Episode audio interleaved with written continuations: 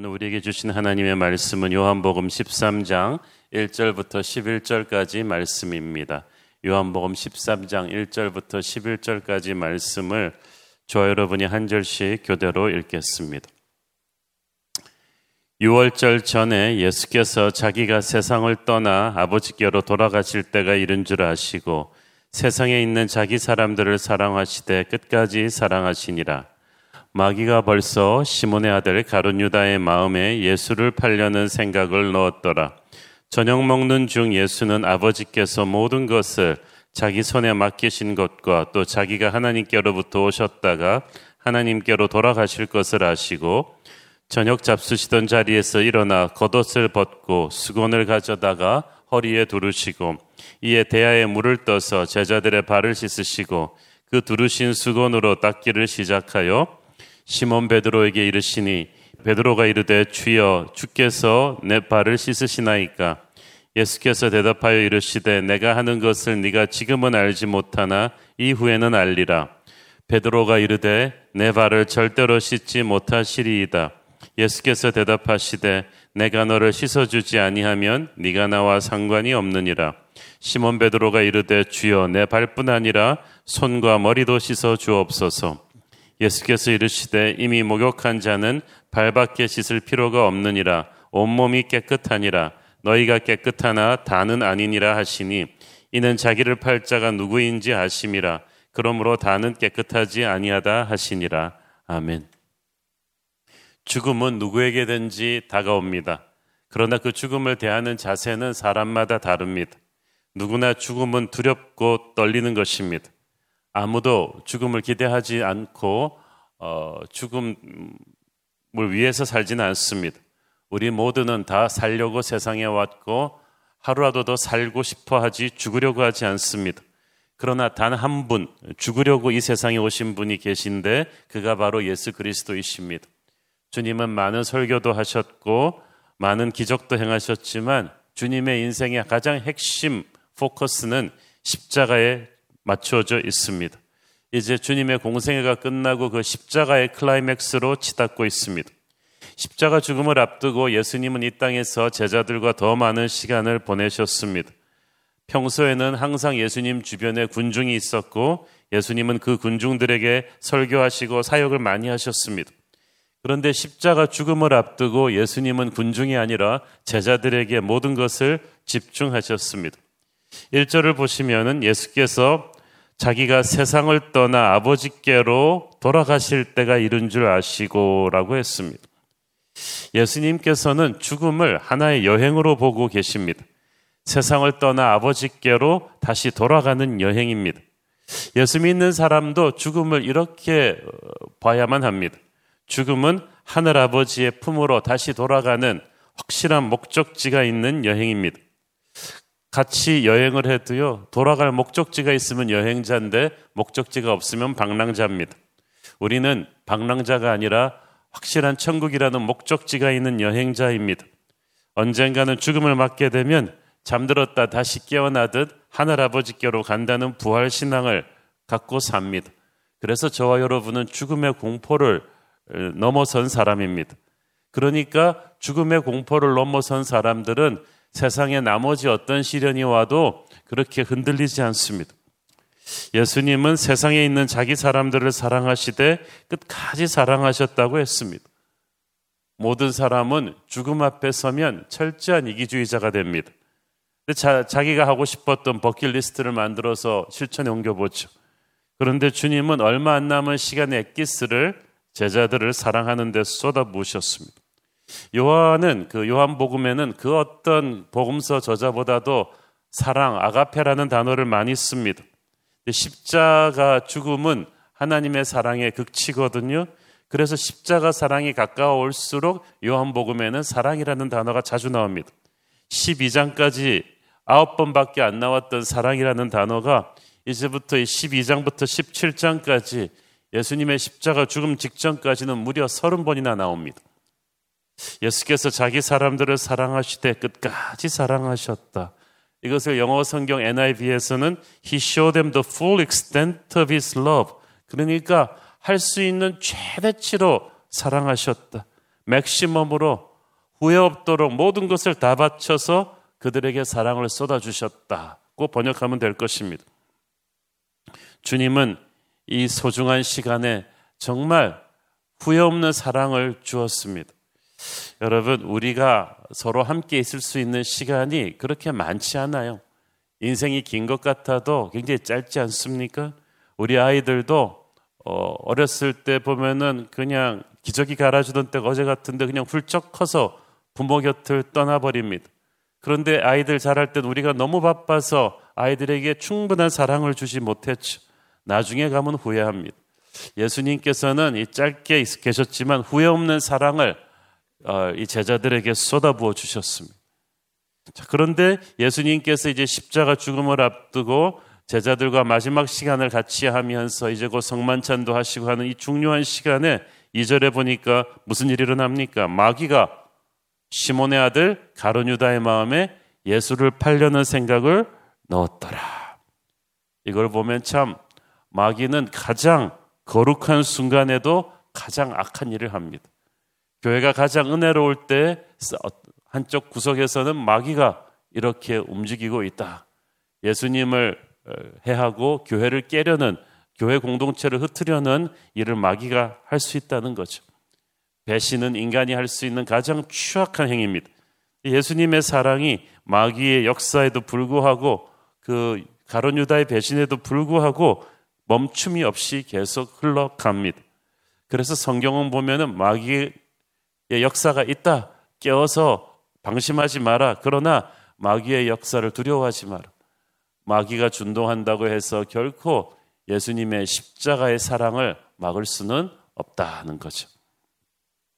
자, 그런데 어, 그 3절, 4절 함께 한번 읽겠습니다. 저녁 먹는 중 예수는 아버지께서 모든 것을 자기 손에 맡기신 것과 또 자기가 하나님께로부터 오셨다가 하나님께로 돌아가실 것을 아시고 저녁 잡수시던 자리에서 일어나 겉옷을 벗고 수건을 가져다가 허리에 두르시고 여기 보면 주님께서 식사 도중에 일어나셔서 제자들의 발을 씻기기 시작하셨다고 했습니다. 상당히 특이한 일입니다. 대개 밥 먹기 전에 발을 씻지 밥 먹는 도중에 하시지 않습니다. 주님이 이렇게 하신 데는 어떤 깊은 영적인 의미가 어, 있습니다. 그 당시 팔레스타인은 길이 더럽고 먼지가 많았는데 뭐 사람들이 그 당시에 양말이 없었으니까 양말도 신지 않은 채 맨발로 샌들 비슷한 것을 신고 다녀가지고 발들이 매우 더러웠습니다. 그래서 보통 집에 오거나 여관 같은 데 가면은 첫 번째로 하는 게 노예들이 발을 씻어주는 것이었습니다. 그런데 예수님의 제자들에게는 노예가 없었죠. 아무도 씻겨줄 사람이 없었던 것이 분명합니다. 이럴 때는 가장 후배가 가장 신분이 낮은 사람이 씻게 돼 있어. 그 아마 제자들이 서로 막 그렇게 아무 말도 안 하고 막 눈치 싸움을 했겠죠. 아마 베드로는 수제자인 내가 이 군번이 있지 어찌 너희들의 발을 씻는단 말이야. 그 생각했을 것이고 안드레 요한 형제는 아마 베드로를 보면서 속으로 자식 우리 아버지 세배대 집에서 고기 잡던 녀석이 주인집 도련님들을 몰라보고 어, 언제부터 지가 수제자야 그러면서 어, 막 생각했을 수도 있습니다. 그러니까 아무도 그 열두 제자 중 그 누구도 자기가 동료의 발 씻길 만한 군번이라고는 생각하지 않았죠. 그렇다고 자기 발도 자기가 씻는 사람도 없어요.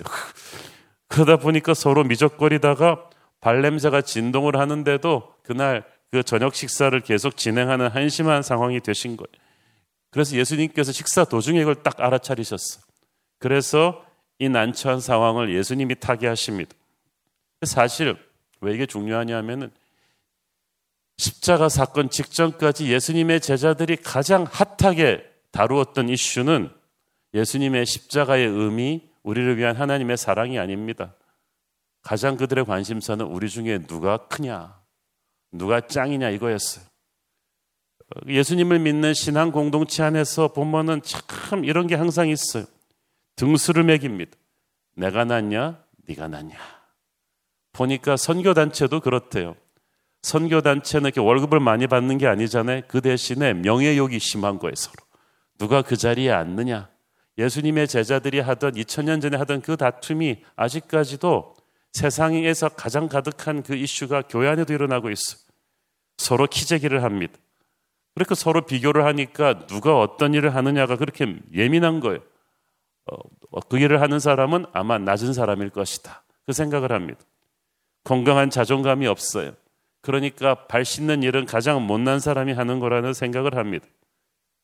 그런데 그런 논리로 따진다면 가장 그 일을 안 해도 되는 그들의 스승인 예수 그리스도께서 발을 씻어버리셨어요. 예수님은 무엇을 가르쳐 주셨습니까? 하나님의 나라의 리더십은 지배하고 군림하는 세상 리더십과는 차원이 다르다. 너희들은 앞으로 교회 지도자들이 될 텐데 세상과 같은 맥락의 리더십으로 살아서는 안 된다를 보여주신 거예요. 너희 중에 누구든지 으뜸이 되고자 하는 자는 가장 낮아져야 한다는 것을 몸으로 보여주셨어. 너희들이 진짜 하나님의 사랑 안에서 건강한 자존감이 있다면 남의 발 씻어준다고 해서 너희들이 비춰내지는 게 아니다. 가장 파격적인 낮아짐을 가장 기쁘게 할 수 있을 때 너희들이 진짜 하나님이 인정하는 리더일 것이다. 그게 진짜 내 제자다. 이것을 예수님이 죽음을 앞두고 몸으로 일단 보여주신 거예요. 그리고 더 중요한 게 있어요. 예수님이 제자들의 발을 씻기시는 이 파격적인 모습은 예수님의 십자가의 사랑을 상징하는 것입니다. 그가 우리를 위해서 죽으심은 그의 보혈로 우리의 더러운 죄를 씻어 주시는 거예요. 클린싱, 정결케 하시는 겁니다. 발은 우리 몸의 가장 더러운 부분으로서 우리의 죄가 얼마나 추악한가를 상징합니다.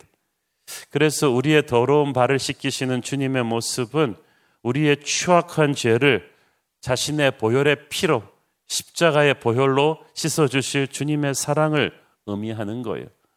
주님은 자신을 배신할 가론 유다의 발도 씻기셨습니다. 아마 주님은 마지막 순간까지 가론 유다에게 회개할 기회를 주신 것 같습니다. 자기를 배신할 인간들에게도 그 십자가의 사랑은 공평하게 흘러갑니다. 이 엄청난 메시지 앞에서 제자들은 충격을 받고 있는데 베드로가 아직도 그 의미를 제대로 못 알아듣고 뭐라고 합니까? 8절. 베드로가 이르되 내 발을 절대로 씻지 못하시리이다. 예수께서 대답하시되 내가 너를 씻어 주지 아니하면 네가 나와 상관이 없느니라. 베드로는 어, 너무 황감한 나머지 주께서 어찌 제 발을 씻으시겠습니까? 어, 제 발은 절대로 씻지 못합니다. 그 말은 무슨 말이야? 다른 제자들 보고 하는 질책이죠. 니들 어떻게 선생님이 니들 발을 씻도록 놔두고 있냐? 그런 거죠. 인간적인 질서에서는 굉장히 쿨한 생각인지 몰라도 지금 어, 베드로는 감을 못 잡고 있어요. 지금 주님은 베드로의 스승이기 전에 베드로의 죄를 사하시기 위해서 오신 하나님의 아들이십니다. 그래서 방금 그렇잖아요. 발을 씻기는 것은 단순한 겸손의 의미를 넘어서 우리의 죄를 씻어주시는 주님의 십자가 사랑을 상징하는 거였어. 조금 이따 전개될 성만찬이 십자가 사랑을 상징하듯이 이 세족식의 깊이에는 어, 예수님의 십자가 사랑이 있는 것. 그래서 주님께서 내가 너를 씻어주지 않으면 넌 나와 아무 상관이 없다라고 베드로를 꾸짖으셨어요. 그 말은 무슨 말이에요? 십자가의 보혈을 네가 체험하지 않으면 너는 앞으로 교회에서 아무것도 못한다. 우리는 보혈의 씻김으로 말미암아 죄에서 자유를 얻고 구원에 이르게 됩니다. 보혈의 피로 씻김을 받지 않으면 우리는 예수님과 아무 상관이 없는 사역을 하게 될 것입니다. 예수님이 힘주시지 않는 예수님의 은혜 밖에서 사역을 하게 되는데 사실 교회에서 그렇게 인간적인 힘으로 사역하다가 나가 떨어지는 사람들 많습니다. 베드로 너의 인간적인 열심이 중요한 것이 아니다는 거예요. 핵심은 십자가의 은혜입니다. 그 아들 예수의 피가 우리를 모든 죄에서 깨끗하게 하실 것이.